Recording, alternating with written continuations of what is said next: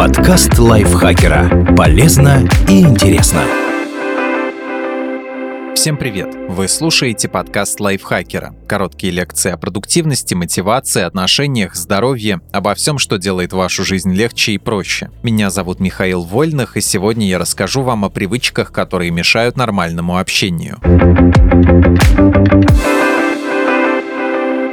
Внимание, забота, понимание и уважение к чужому мнению – все это помогает установить близкую связь и нормально общаться с окружающими. А есть вредные привычки, которые не только мешают это сделать, но и заставляют собеседника чувствовать себя ненужным и неполноценным. Вот лишь некоторые из них. Отвечать односложно.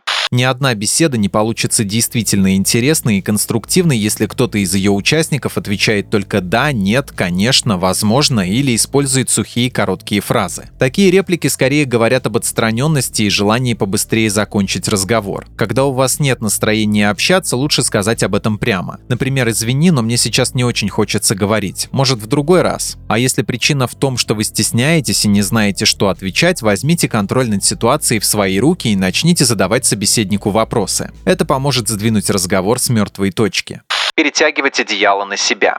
Когда кто-то из собеседников говорит, что его день прошел еще хуже или его опыт в похожей ситуации был гораздо лучше, он превращает разговор в соревнование. И выстроить доверительную связь с таким человеком становится невозможным. Делиться своими историями важно для полноценного общения. Таким образом мы сближаемся и находим общее друг с другом. Но если главная мотивация произвести впечатление, что-то доказать или чем-то похвалиться, значит человек ищет не близости, а восхищение. Поэтому сначала лучше выслушать собеседника и только потом говорить о своих мыслях и переживаниях. Сложности взаимодействия с близкими, страх перед новыми компаниями или публичными выступлениями могут сигнализировать о проблемах с самооценкой. Решать их можно самостоятельно, но иногда может понадобиться помощь психолога. Специалист поможет взглянуть на проблему под незнакомым вам углом и увидеть неочевидные причины вашего состояния. Но не всегда удается подобрать компетентного психолога с первого раза.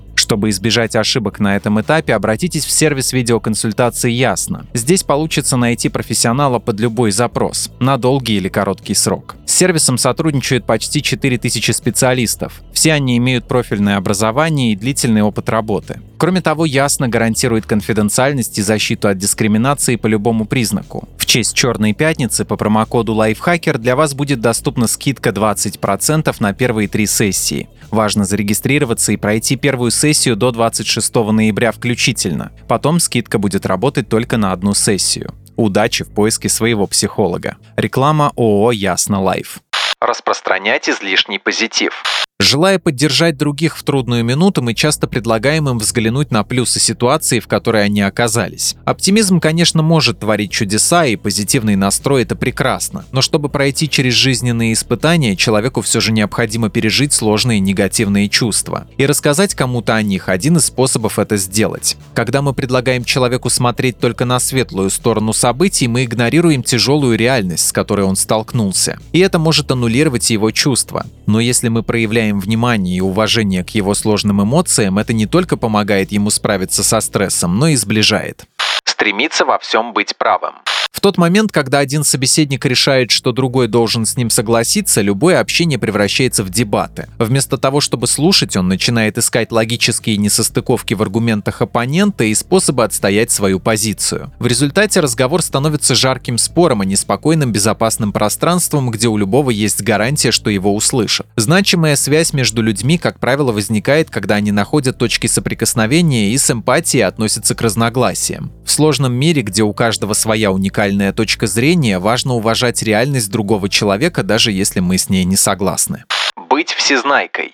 Когда человек начинает разглагольствовать на какую-то тему, хотя никто его об этом не просил, может показаться, будто он выставляет собеседников невежественными людьми. Даже если у него самые добрые намерения, такое поведение выглядит как попытка потешить самолюбие, а не наладить личную связь. Так что прежде чем делиться знаниями, стоит интересоваться у собеседников, насколько они разбираются в предмете и хочется ли им вообще общаться на эту тему судить других людей. Эта привычка вызывает в собеседнике чувство неловкости, вынуждает его закрываться от общения и подрывает доверие. Не говоря уже о том, что это может развить у него серьезные комплексы. Чтобы наладить нормальное общение с человеком, нужно принимать его таким, какой он есть, и помогать ему, а не ругать его за выбор, который со стороны выглядит неправильным. Люди совершают ошибки, но это совсем не значит, что они не заслуживают поддержки и любви.